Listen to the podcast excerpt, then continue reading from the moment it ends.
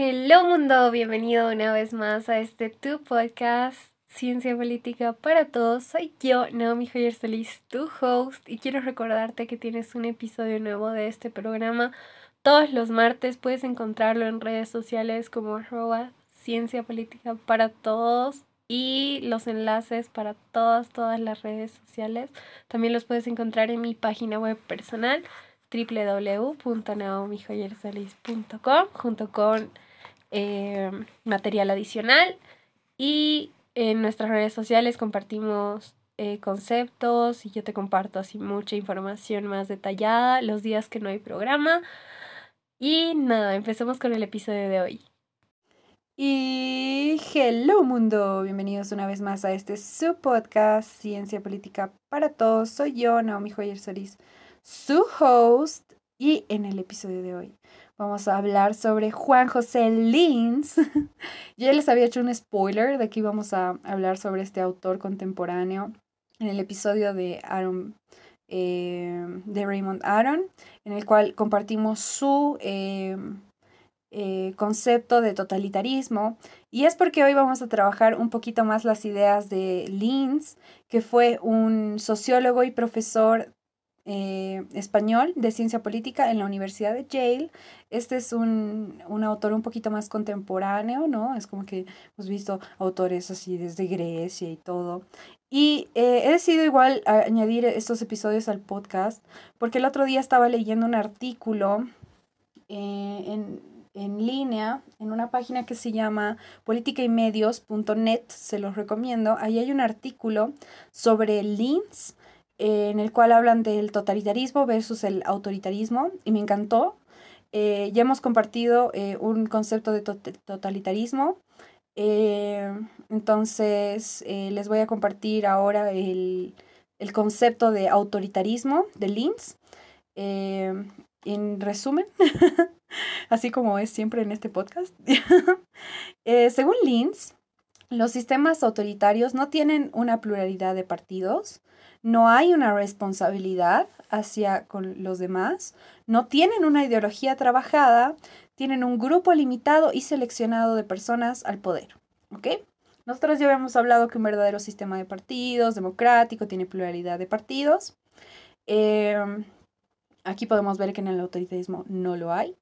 Eh, otro tema interesante que podemos, otro, o sea, otro puntito interesante que podemos rescatar de este e, esta forma bien amplia de ver el autoritarismo es que, según Linz, no según Linz, pero bueno, ahorita lo estamos citando a él, ¿no? no, tiene una, no tienen una ideología trabajada, ¿no? Cuando hay un sistema autoritario no hay una ideología trabajada. Y eso es cierto, ¿no? Porque son pocas personas las que están en la cabeza y lo único que están haciendo es velar sus intereses, ¿no? No es como eh, un sistema de partidos en el cual cada partido tiene su ideología y gana el, el que tiene más apoyo y el apoyo el que tiene más apoyo igual también toma las, las propuestas buenas de los otros partidos y las, las hace, ¿no? Eso sería en un mundo ideal, como canta en Aladdin. Eh, y em, eso para el concepto del día de hoy. Y em, em, otro, otro que, eh, aspecto que quería eh, nombrar, aquí me lo he guardado, son em, de este mismo artículo. Se los voy a dejar el, el, link de, de, este artículo eh, en las redes, ya, en la web. Pueden encontrarla en mi web, www.naomijoyersolis.com o también pueden acceder a él a través de las redes del podcast Ciencia Política para Todos. Ahí les voy a dejar en el post de este episodio, les voy a dejar esta fuente de un artículo que, bueno, como les digo, habla de, de, del totalitarismo versus el autoritarismo, por si lo quieren chequear un poquito más.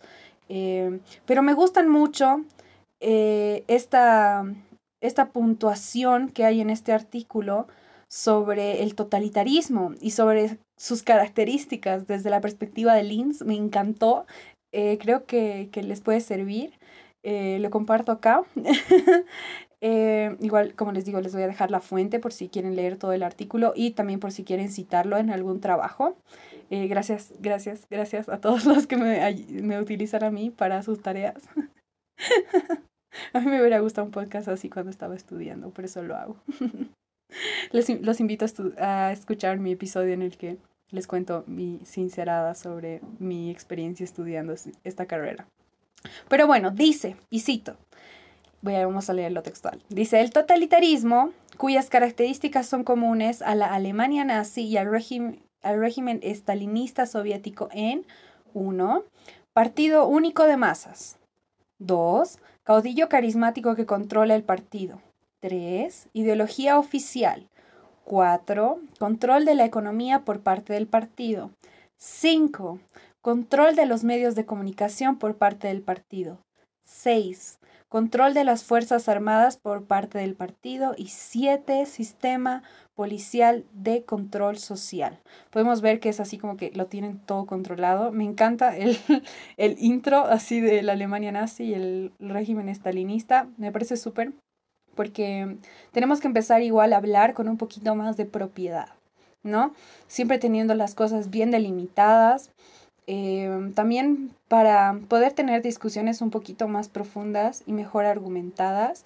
Eh, creo que hay igual artículos como este súper buenos y súper cortitos, súper fáciles de entender, por eso es como que los cito.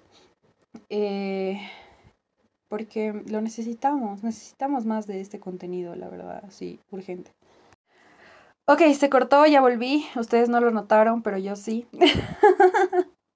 Eh, espero les haya gustado eh, este compilado de datos de día. Eh, espero les sirva, lo estudien, lo revisen. nuevamente les recuerdo que pueden sugerirme temas, pueden igual si quieren que profundice más en, en, un, en un autor, porque evidentemente a veces es solo un concepto de menos de un minuto de un autor. Y la verdad es que la finalidad de eso es lograr despertar algo en ti. ¿Ubicas? Algo que diga, me gusta cómo piensa este señor, me gusta por dónde va esto, me gusta lo que estoy leyendo o escuchando. Entonces, ahí es donde hay que profundizar. Justo en el otro episodio habíamos hablado igual sobre la cultura cívica y la importancia que tenemos eh, y hay en participar y formar parte de, ¿no? Y nos está faltando eh, eso, ¿no? Nos está faltando participar, nos está faltando eh, informarnos un poquito más y también disfrutar de, de todo lo que tiene para ofrecernos la ciencia política, ya sea para nuestro, nuestro estudio personal, ¿no? Como también para la vida, ¿no?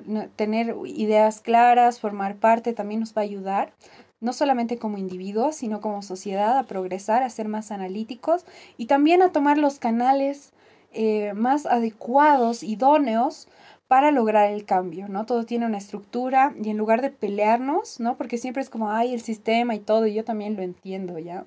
pero eh, el sistema también tiene sus formas de acceso y también tiene un montón de cosas que ofrecernos y la mejor forma de formar parte de esto es empezar a involucrarnos y a no dejar que las cosas nos pasen, que las personas hagan que las cosas pasen, sino nosotros hacer que las cosas pasen, nosotros formar parte del cambio. Eso es todo por el episodio de hoy, espero les haya gustado. Los quiero mucho, mucho, mucho, mucho. Que estén muy bien. Les mando todo mi amor. Chao, chao.